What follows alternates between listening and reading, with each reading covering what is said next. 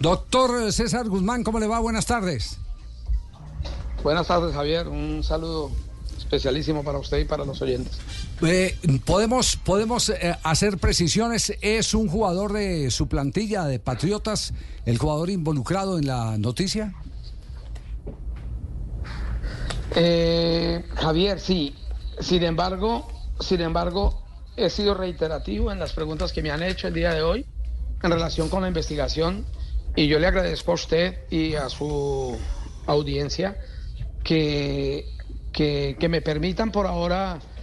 eh, referirme muy poco a estos temas de esa investigación porque es una investigación en curso y cualquier cosa que se hable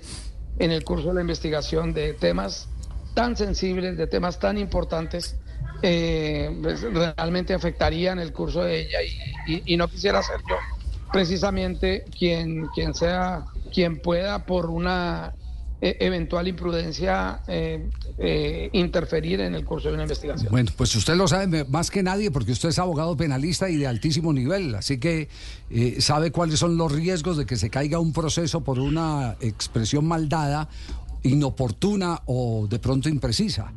Eh, pero, pero aquí hay un tema, hay un tema que, que, ha entrado como en una, como en casi todas las cosas que estaban ocurriendo en Colombia, en un estado de negación, de no pasa nada, todo tranquilo, no se preocupen. Eh, pero desde hace rato eh, entiendo que hubo otro jugador que denunció hace pocos meses y, tampoco la investigación eh, eh, caminó. Ya fue el jugador el que denunció. Me abordaron y hubo este y este, eh, este perfil de la persona que me abordó, casi siempre apostadores. ¿Qué vamos a hacer? Es decir,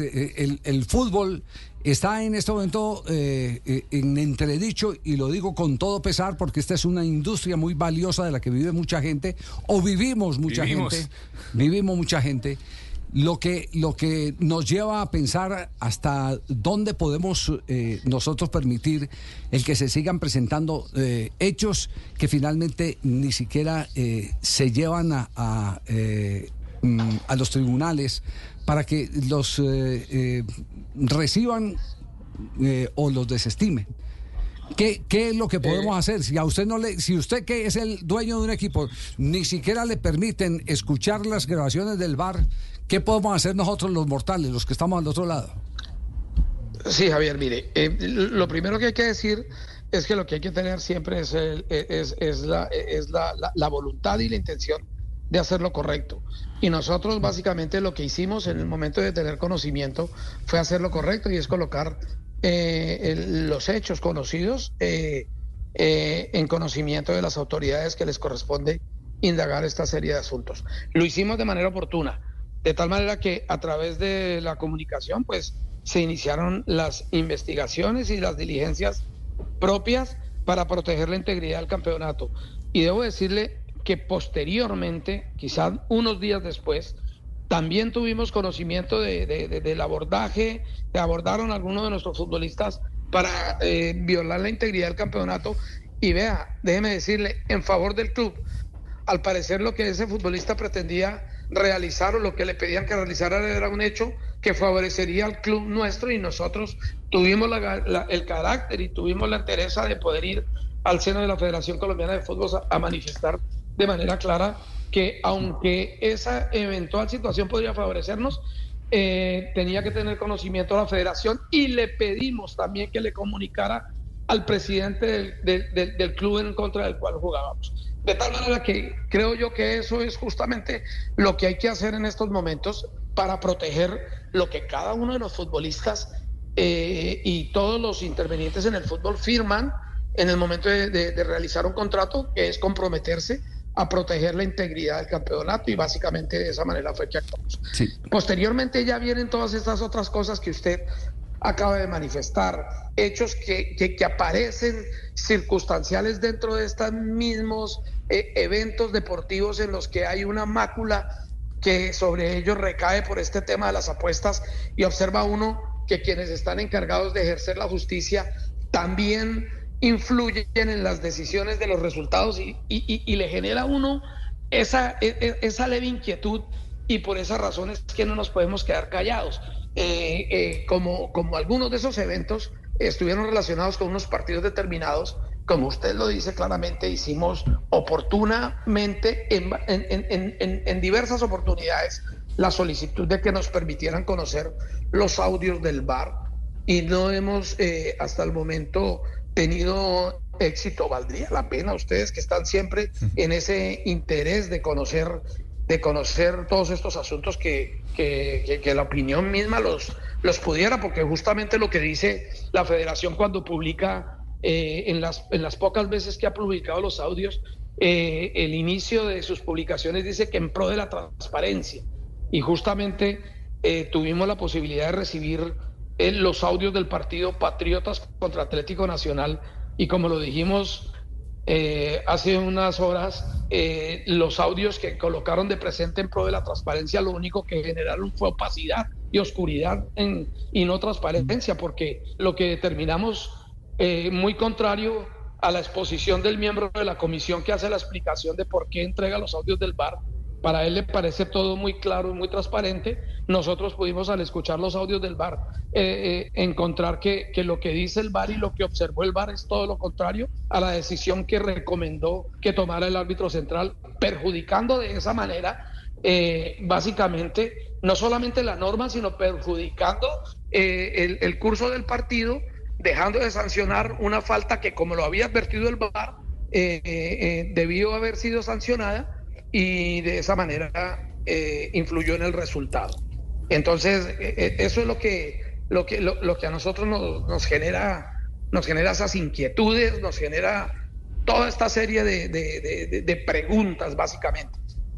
usted lo sabe concretamente el hecho, una mano contra Atlético Nacional y el VAR interviene y al intervenir básicamente se escucha de manera clara, no solamente en los audios, sino en las transliteraciones hechas por la misma federación, que los miembros del bar encuentran y han advertido la existencia de una mano, eh, de una posición de, una mano eh, antinatural y aún así, eh, entendiendo que la mano o advirtiendo que la mano era antinatural, le recomiendan al árbitro central que proceda a reanudar el juego sin, sin ejecutar la sanción que corresponde de acuerdo a la norma y entonces eso es lo que le genera a uno más inquietudes y sospechas y dice uno, oh, ¿Qué, es lo que está pasando? ¿Qué es lo que está pasando? Esto, esto, esto como, como, con qué se traduce, como, como, cómo hacemos para entenderla los mortales, ¿cierto? ¿Cómo hacemos para entenderla? Eh, aquí me está escribiendo alguien y me dice, ¿cómo llaman a un jugador para que haga algo a favor de su equipo y no, y no lo hace? Eh, no lo hace porque hay principios, porque lo que te piden hoy que hagas a favor de tu equipo, mañana te lo piden eh, que lo hagas en contra de tu equipo. Así es ese, ese mercado. ¿Cómo puede ser el, hecho? No sé, me imagino, y usted sabrá darnos la precisión del caso, pedirle a un jugador entre al área y hágase cerquita a mí, eh, que, que, yo trato de agarrarlo, sujetarlo, para que le piten un penalti a favor suyo. Es más o menos así. Fue, sí. fue un asunto, fue un asunto eh, así de evidente, donde el futbolista eh, básicamente cumplió con su compromiso de proteger la integridad del campeonato y de manera inmediata se lo comunicó a su cuerpo técnico, el cuerpo técnico al cuerpo directivo y el cuerpo directivo a quien correspondía, que son los, los, los, los los directivos de más alto nivel. Eso fue lo que realmente sucedió, eso fue realmente lo que pasó y, y, por supuesto que, que, la conducta de ese futbolista es la conducta que deben adoptar todos los futbolistas y, y desafortunadamente Hoy tenemos que decir que tristemente no, es, no pasa, no está pasando de esa manera y esa es la razón de que existan investigaciones eh, en este momento en curso. Ya, usted que se mueve en tribunales, eh, ¿nos puede decir eh, cuál es la posición, si es activa o es pasiva de la Fiscalía General de la Nación, entendiendo que hay una especie de acuerdo con la DIMAYOR? ¿Eso fue que en la administración de Jorge Perdomo? Sí, debería, yo, yo, yo entendería entendería y, ese, ese debería ser el anhelo de todos, que esta clase de comportamientos sea, por supuesto, no solamente pues indagado por, las autoridades deportivas, sino también por las eh, autoridades autoridades que, hacen las investigaciones ya del orden del orden del orden de la justicia ordinaria y, y que realicen básicamente eh, lo que corresponde y determinen si existen o no existen responsabilidades, porque básicamente ese es el curso de las investigaciones, determinar si, si existen responsables y si existen culpables o no. En el caso de su jugador, ¿usted sabe si la fiscalía ya intervino o no? No, no lo sé, no lo sé, realmente poca información he, obtenido del curso de la investigación. Es una investigación que ya después de, del conocimiento que tienen las autoridades, pues ya se sale de la, de la órbita propia de nosotros como directivos y que básicamente pues hemos sido, eh, hemos sido responsables y hemos sido respetuosos con esa investigación y, no queremos, como le digo, eh, seguramente algún conocimiento mayor tendremos de, lo, de, de, los hechos ocurridos, pero, pero debo, debo reservarlos y debo ser prudente en eso y no, y no, y no, y no traerlos a colación, porque son, como le dije, parte de una investigación que, que lo que queremos es que, es que esté completamente limpia y que, y que surta los, los efectos que debe surtir una investigación de esa Y yo le sigo preguntando el caso porque conozco su, su experticia como, como abogado. Eh, de, de, alto eh, nivel. Eh, si en la federación o en la DIMAYOR se han quedado quietos y solo le han dado curso al tribunal deportivo, ignorando que aquí hay un delito, eh, está eh, penalizado el que ocultar esa información puede llevar a la entidad o a las entidades de federación y de mayor a, una complicación mayor frente a fiscalía? Pues eh, la verdad, yo esperaría, y creo que así sea, que, que, la, que las directivas del fútbol colombiano, justamente de la División Mayor del Fútbol Colombiano y nuestras comisiones son absolutamente competentes y entiendo yo que, que, esa competencia que tienen seguramente eh, debieron hacer lo propio y lo correcto y es colocar en conocimiento de las autoridades. Yo no, no, no, tendría ninguna duda que, haya, que así haya sucedido. Ya, y una última pregunta, doctor eh, César Guzmán. Eh, ¿Por qué el enojo de muchos presidentes de clubes con las decisiones arbitrales, pero la complacencia cuando van a las asambleas de la Di Mayor y no toman las posiciones rigurosas que se tienen que tomar frente a, a semejante desastre que tenemos en este momento en el arbitraje colombiano? No crea usted, no creo que sea tan correcto y apropiado lo que usted está diciendo. Eh, me alegraría equivocarme, doctor Guzmán, de verdad que me alegraría equivocarme. Sí, me puede, me puede corregir, maravilloso. La, molestia de los presidentes ha sido continua, ha sido continua, constante y permanente por las decisiones arbitrales. No es que solamente las decisiones arbitrales eh, eh, contrarias le lleguen a Patriotas, a todos los clubes le han llegado.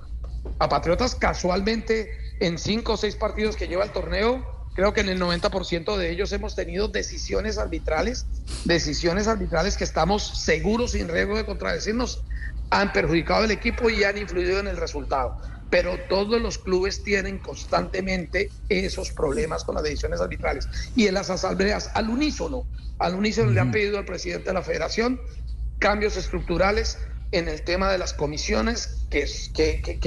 que, que, son los responsables, no solamente de la parte técnica, sino de la parte administrativa y eh, del, del, tema del arbitraje.